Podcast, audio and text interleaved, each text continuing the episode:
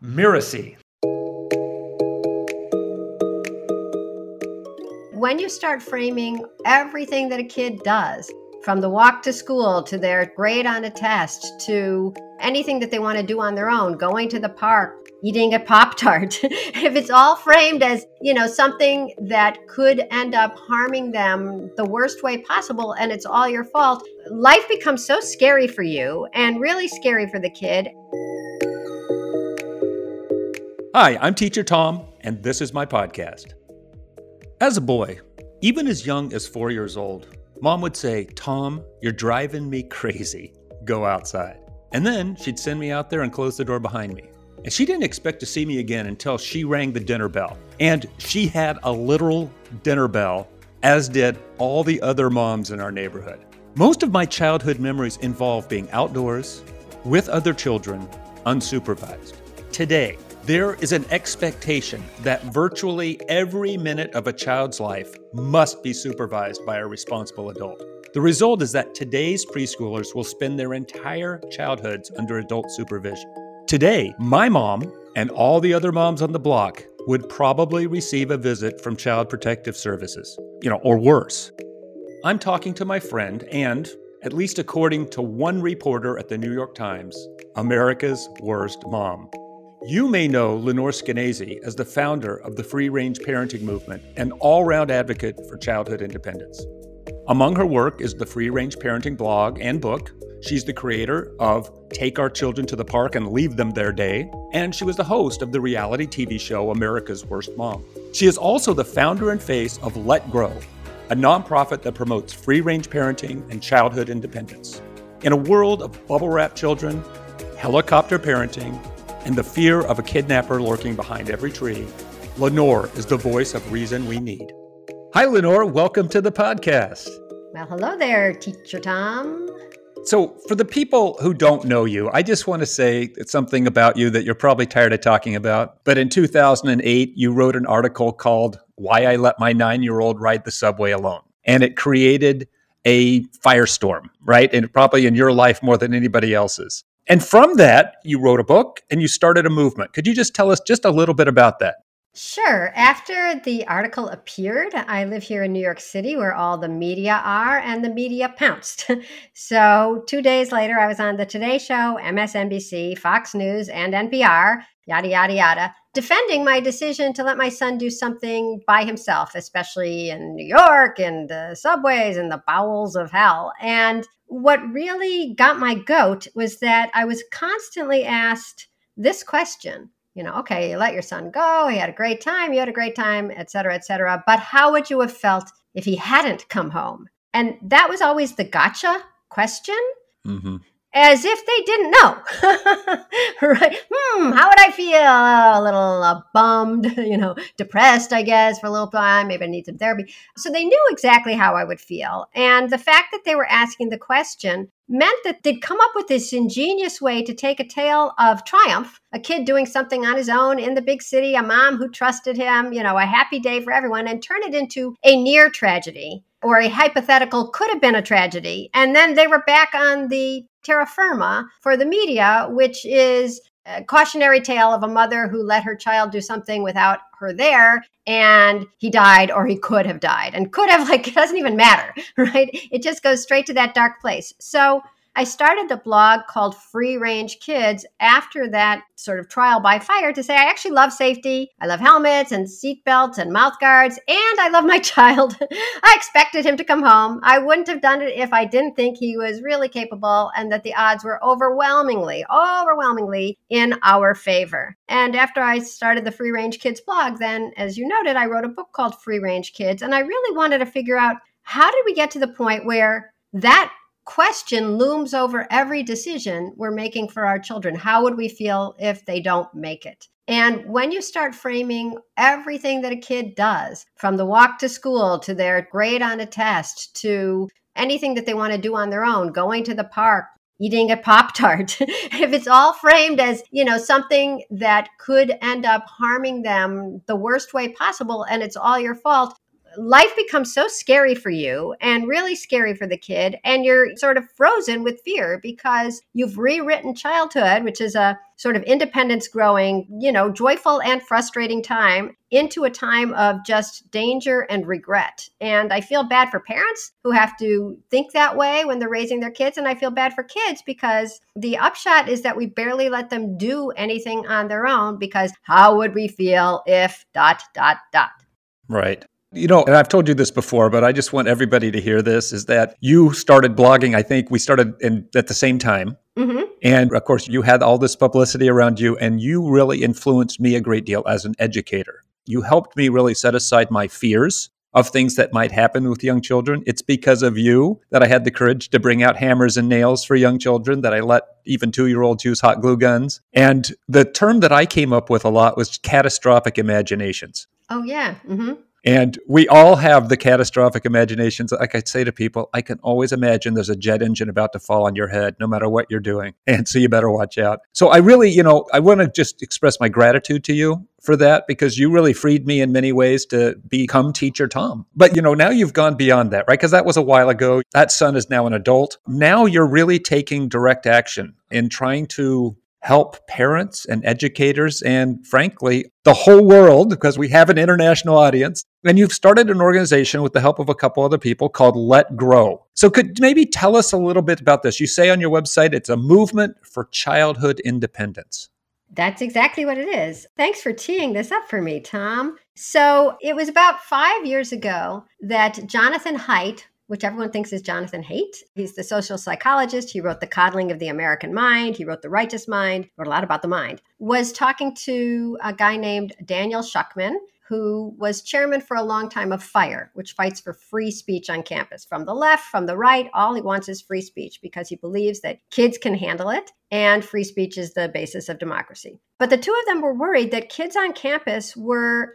whenever they felt uncomfortable, they actually thought they were unsafe. That's why they needed trigger warnings. That's why they needed safe spaces. And it felt like rather than embracing the wide world of ideas and possibilities and people across a spectrum, kids were feeling fragile. And they thought, you know, we can try to inculcate bravery and open mindedness in college students, but why not start when they're younger? Is there anyone who is looking at the problem of kids growing up sort of fearful and unresilient at a young age and fighting it there. And John said, Well, I love free range kids. I read the book. We're raising free range kids. Let's talk to Lenore. So they came to me and they said, Let's start a nonprofit. And I said, Okay, uh, uh, with three caveats. One is I don't run it. you know, I'm happy to be the president and, and speak on, a, on every podcast, but I don't know how to run an organization. Two is we have to fold in Peter Gray who is the psychology professor at Boston College, who has spent his life studying the importance of mixed age kids just playing together and making their own fun and all the developmental richness that goes into that. So we have to bring in Peter Gray. And then also, look, I've been talking about free range kids for 10 years now. I've traveled the globe and everybody nods along. Everybody agrees. They remember their childhood. They loved it. They had fun. They climbed trees. They got into scrapes. They literally got scrapes. So they all agree that something has changed and it's terrible and let's fight it. But they couldn't do it nothing was changing. They would go home from my talks, they would read my book, they'd give me high fives, but nothing was actually changing in the culture. And I said, so if we're going to start a nonprofit and it's going to, you know, take years and dollars, let's make sure that we are devoted to changing behavior, not just changing minds. The actual phrase in psychology is that behavior change is the most effective cognitive change, which is what we were saying. So we decided to start Let Grow with the goal of making it easy and normal and legal to give kids back their independence. But the easy and normal part is like, how do you get parents to see how wonderful it is? Like the amazing things that kids are capable of doing the two year olds with the glue guns, the seven year olds crossing the street, the 11 year olds babysitting again instead of being babysitted. How do you get parents to see that when they can't let go? So you sort of have to figure out how to put the cart before the horse because once they do let their kids go, then they can recognize, like, oh my God, look, I didn't realize my kid was capable of that. This is wonderful. But they don't see it until they let go, but they're not willing to let go because they haven't seen it yet. So, Let Grow's whole mission is to come up with ways to make giving kids independence like plain old normal independence, like we all had when we were growing up, easy and normal and something that they just do without having to dither how would you feel if they never came home. Yeah, that's it. I talk to adults about this kind of all the time, and I ask them to like reflect on their own childhoods and think of a beautiful moment. And invariably, they're talking about being outside, unsupervised, and typically they're talking about doing things that their parents or other adults would disapprove of. And then they always say, "We were so stupid." Were they stupid? What do we get when we do those stupid things? Well, stupid or adventurous, I guess you decide. You know, the other thing is like there's that phrase like how do you get wisdom? Wisdom comes from experience. How do you get experience? By making you know bad choices basically. That's a mangling of a, an otherwise really perfect koan that i can't remember. But the point is that how do you stop being stupid? You realize oh my god that was too far. That was too high that was too many matches at once. you know, why are we using gunpowder? Um, this is dumb. Wow, I can't swim. So you don't want to be that stupid. But boy, were we stupid is said with generally a little pat on the back. Yeah. Mm-hmm. of oneself. It's not still like, wow, I was a real idiot. I was a moron. It's not that. It's like instead of the humble brag of, boy, were we brave or boy, were we resourceful, or boy, were we resilient and clever and creative back then. That's what they mean by stupid. Yeah. And we're so worried that kids will actually be stupid that we don't let them be it. We don't let them have these experiences that maybe involve a little risk or frustration or fear. It's as if we think they can't handle anything so the real problem is that our culture has insisted that adults always be supervising kids now. I, I, was just writing about this the other day. There was a guy I met in DC, and we're talking about this, and he said, Come to think about it, you know, he walked to school, blah, blah, blah. And now he walks his seven year old to the bus stop, and then he waits there with her. It's about five houses from where he lives. He waits there with her until the bus comes. And, you know, other parents are waiting with their kids. And I said, Why do you do that? And he said, Long pause. I have no idea. Many schools will not allow the bus driver to drop the kid off after school until they're 8, 9, 10, 27, unless there is an adult waiting there at the bus stop to walk them home. I've heard from parents whose kids are dropped off at the end of their driveway who must wave from the window. Yes, I'm home. I'm here. I don't have an Uzi. Let the kid off the bus. And so I don't even blame parents for the so called helicopter generation because what's happened is the norms have changed to the point where the kids are not developing any of the frustration tolerance that they would if they knew they had to power through a difficult day or an argument with a friend or kids who don't want to play their game. That was literally the case in this parent who got summoned to a, a, camp. Her kid had suggested a game. The kids wanted to play something else. The kid was so mad, he said, Come pick me up. And by the time the mom got there, of course, the kid was playing. But in the meantime, she interrupted him and she said after that, she and the camp director, and I think, and the kid decided no more phones. No more phones at camp because the whole idea is that if you always have this crutch known as mom or dad or coach or teacher or somebody adult who is ready to swoop in and fix everything, you never learn how to fix anything. And that's a bad way to go through life. That's the definition of anxiety thinking, I can't handle this. Somebody else better handle it. If they don't, I'll be in real danger. And so please come save me. I mean, what's more anxious than that? So, you have a culture that has normalized adults always catering to kids and always with kids. And no wonder kids are growing up anxious and depressed and passive. Nobody talks about the passivity. But of course, you'd be passive if all you have to do is press a button and mom comes and takes you away to ice cream.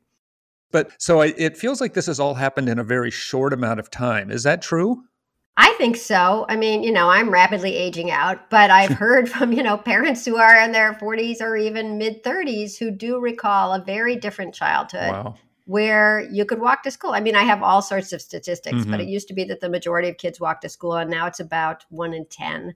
Okay. And boy, the University of Michigan just did this fascinating study that I, you should talk to the lady who ran it. I will. Sarah Clark. Yeah, you'll like her she and her team at the University of Michigan at their children's hospital asked parents about independence. And so, across the board, these thousand parents who represented every demographic group felt that independence was very important for their children's development. But as the survey showed, but then there was a quote unquote sizable gap between what they were thinking and what they were doing. And the majority of parents with, of kids age five to eight would not let their children make their own snack. Wow. A snack. Okay. And then the majority of parents of kids age 9 to 11 would not let them play together at the park would not let their kid walk to a friend's house to say, you know, is Betsy home? And my favorite statistic, even though it was just 50%, 50% of parents of kids age 9 to 11, which by the way is like Tom Sawyer age, uh-huh. would not let their kids go to another aisle in the store. Oh my God. I saw that on your Twitter feed and I just was amazed at just how that's suffocating or consequences for the children themselves. Do you see any consequences for kind of the wider society? Because you do say on your website that you're, you know, creating new path for parent schools and America. What are the consequences for us as a society to have this sort of, I don't know, fear-based parenting happening? Well, first of all, let's just talk about moms for a second. As soon as the Industrial Revolution came along and some of the old drudgery was being replaced with new appliances, that a book was published, actually, several books, about how to be the perfect housewife. And they said things like setting the perfect table is not as easy as it may seem. And so the demands, the demands of being, uh, you know, the woman of the house inched up even as things should have been getting easier and more opportunities for independence and you know self-actualization and it sort of seems to me that helicopter parenting and the demands that you make the organic baby food and watch every soccer practice and read with your child every night and sign the, the homework log all that seemed to have exploded even as women were entering the workforce and doing better and better in college and in life and so that's the conspiracy theory side of me, but that's one thing that has changed. Just as you would expect women to be really much more free and flourishing, the demands became much greater. Anyways, it's hard to read anything in the media or watch and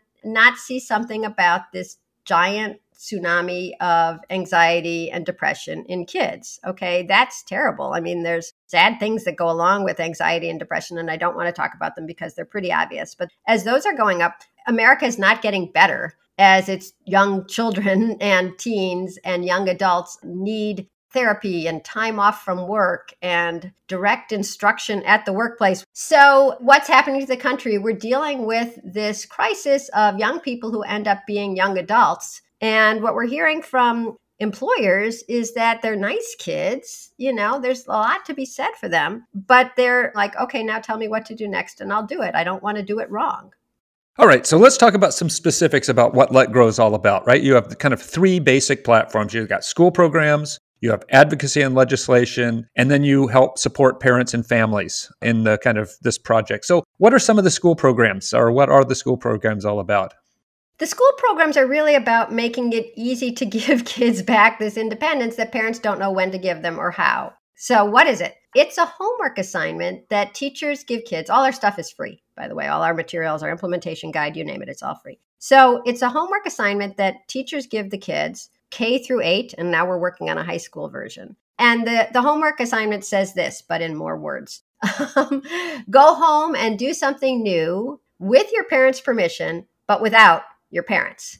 And this is the key that unlocks the door because parents who didn't know if they could let their kids make their own snack or go a couple aisles away at the grocery or walk to the park are pushed to doing it because for God's sake, it's a homework assignment. You don't want your kid to fail, right? And all the other parents are doing it. So there's less guilt or weirdness and the teachers are saying to do it so there's a little push from an authority figure at some schools they read the stuff off at the you know over the public address system in the morning you know today you know yesterday fred went and got his own ice cream or whatever so by doing that the parents finally let go and they talked with the kids about what they want to do and maybe the kid wanted to go too far so there's some compromise involved but they do let their kids do something and a lot of the kids for one of their let grow projects they decide to make pancakes or scrambled eggs. It's generally one of those two. Really something easy. Sometimes they make cookies. And they all say this. And I thought, the first time I heard it, I thought it was just bad writing. They say, like,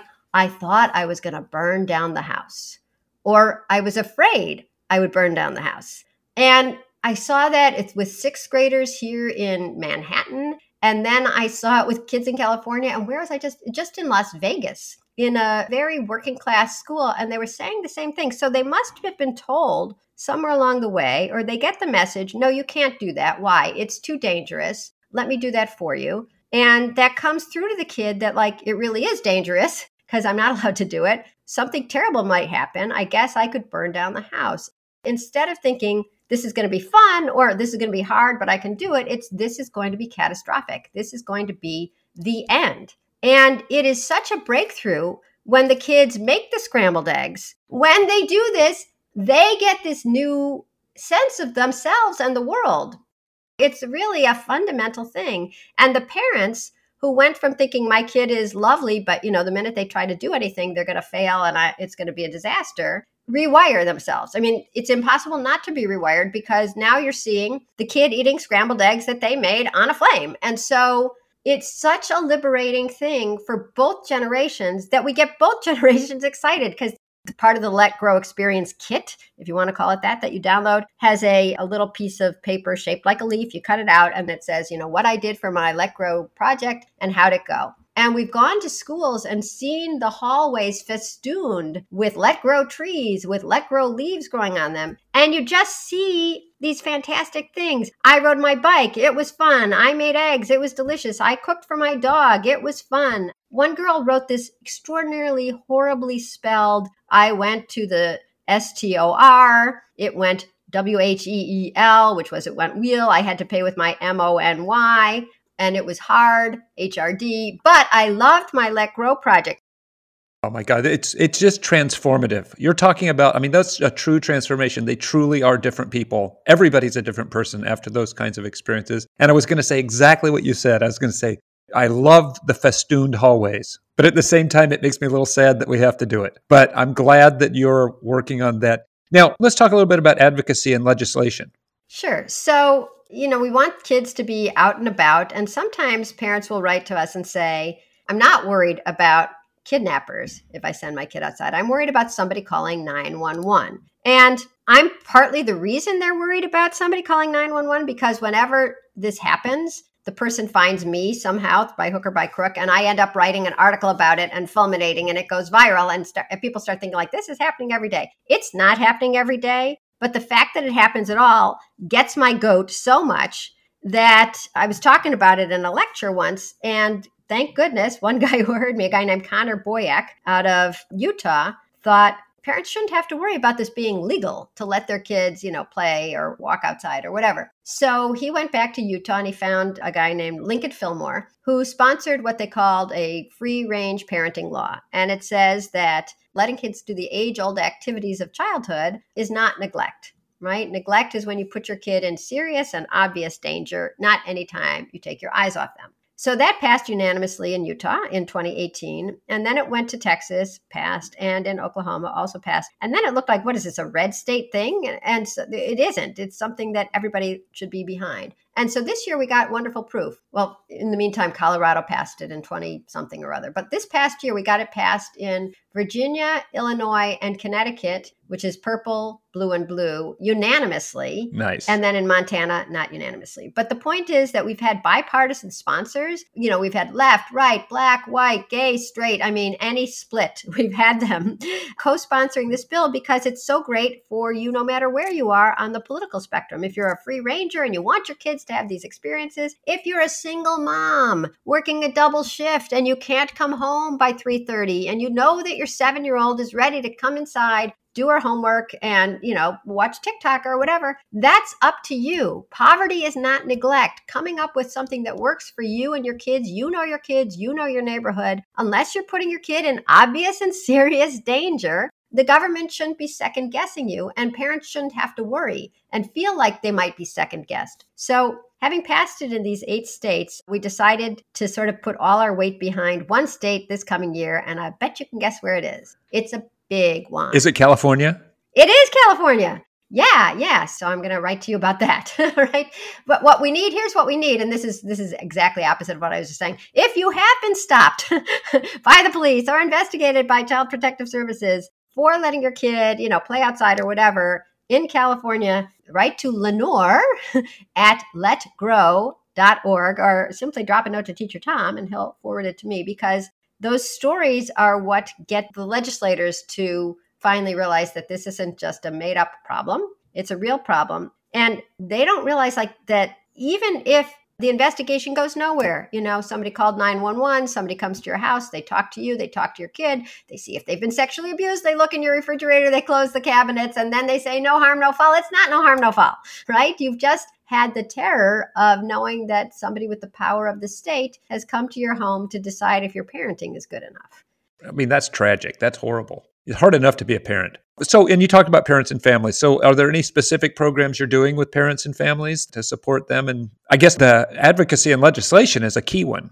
That's a key one, but I would say so are our school programs. Okay. And when parents ask what they can do, I say they can do the same things that we are hoping schools will do. You can start a play club. You can say every Friday afternoon, my backyard is for anybody who wants to come over. You know, I'll be in the kitchen if you need me. And also the Let Grow project, start sending your kids to do more. But the reason we sort of emphasize or put our money and time towards the school programs is because when you can get an entire school or an entire district to do either of these, you've changed so many lives at once. And as we were talking about before, it's much easier for a parent to let go if yeah. somebody else is saying it and if it's sort of sanctioned by the school, in fact, forced by the school, and everybody else is doing it too. But I would never say, don't try this on your own. You know, find a friend who's willing to do this, you know, sit at a cafe and send your kids next door or to the bookstore. Or certainly you can do everything that we're suggesting through the schools you can do on your own or with a group in your neighborhood or you can get your church or your synagogue or your library or the YMCA to consider these but also bring our ideas to your kids teacher or principal because they're free and they're easy and they are transformative.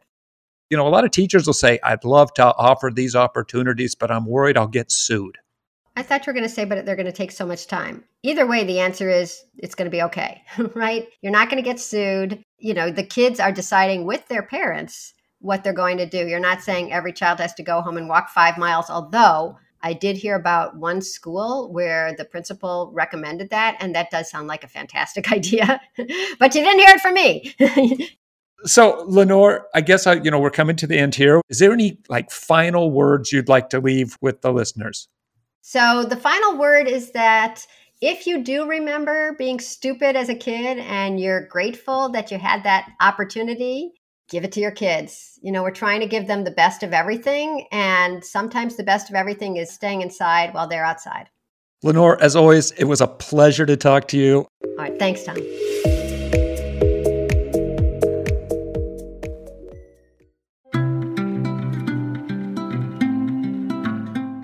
Is the world more dangerous now than it was 50 years ago? Not according to crime statistics. Our violent crime and property crime rates in America are about the same as they were when I was a boy being sent outside as a four year old, although there was a little spike during the 80s and 90s. But we definitely perceive that the crime rate is higher. As Lenore points out, we are definitely more fearful now. But whatever the case, childhood independence is becoming increasingly rare and unless we take proactive measures, as Lenore talks about, it's only going to become rarer. Now, I have no illusion that we're about to dramatically change our world or our fears anytime soon. And that means, I think, that it's on us, early childhood educators and parents of young children, to make our schools and our homes places in which children can, you know, as Lenore and I discussed, try a few stupid things. As I mentioned to Lenore, it was her work that inspired me and gave me the courage to start putting woodworking tools into the hands of young children. Now, as you think about the important children in your life, what are some of the things you can do, the little steps you can take? The easiest thing to do, I think, is to resist the urge to intervene or caution children over every little thing. As my friend and play worker Maynell Ames jokes, I have a three step approach to deciding what to do when a child is playing. The first step is to take a step back. the second step is to take another step back. And the third step is to take one more. Now, obviously, we step in when life and limb are at stake or when, you know, real bullying is happening. But much of the time, it's our catastrophic imaginations that cause us to act when it's entirely unnecessary. A childhood is incomplete without a few scrapes and bruises, you know, maybe even a broken bone or two. When I first had the courage to bring real hammers and nails onto the playground, I did it with the utmost caution. We started with an old tree stump. I set up a ring of caution cones around it, then invited children in one at a time, with eye protection, to take a few swings at the nail that I had started for them. It sounds kind of pathetic now, but that's all I felt comfortable with at first. But slowly, as I began to see with my own eyes the incredible competence of young children, I began to see the care and caution that they took of their own accord. As I realized that my worst fears were very unlikely to be realized. As we gained experience, well, we added more hammers, along with other tools, until we had created a full on woodworking experience for two to five year olds. Yes, there were some sore thumbs, but hitting your thumb with a hammer is an inescapable part of the process of learning to use a hammer. I'm 62 right now. If I picked up a hammer for the first time today, I assure you I would have to learn the lesson of hitting my thumb. My point is that you don't have to put your kid alone on a New York City subway in order to give them the experience of childhood independence that everyone needs. We can all start small, step back. Let them use a stapler, for example. Let them make their own snacks. Let them fail a few times in order to learn the lessons, the vital lessons of perseverance.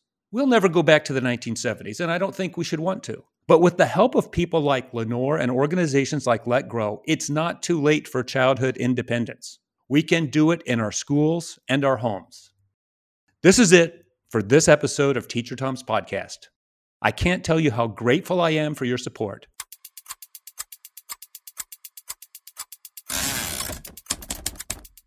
A great thank you to Lenore Skenazy for this amazing conversation. You'll find out more about Lenore at letgrow.org. That's L E T G R O W dot O R G. And in the show note, you'll find more about her and the link to the website.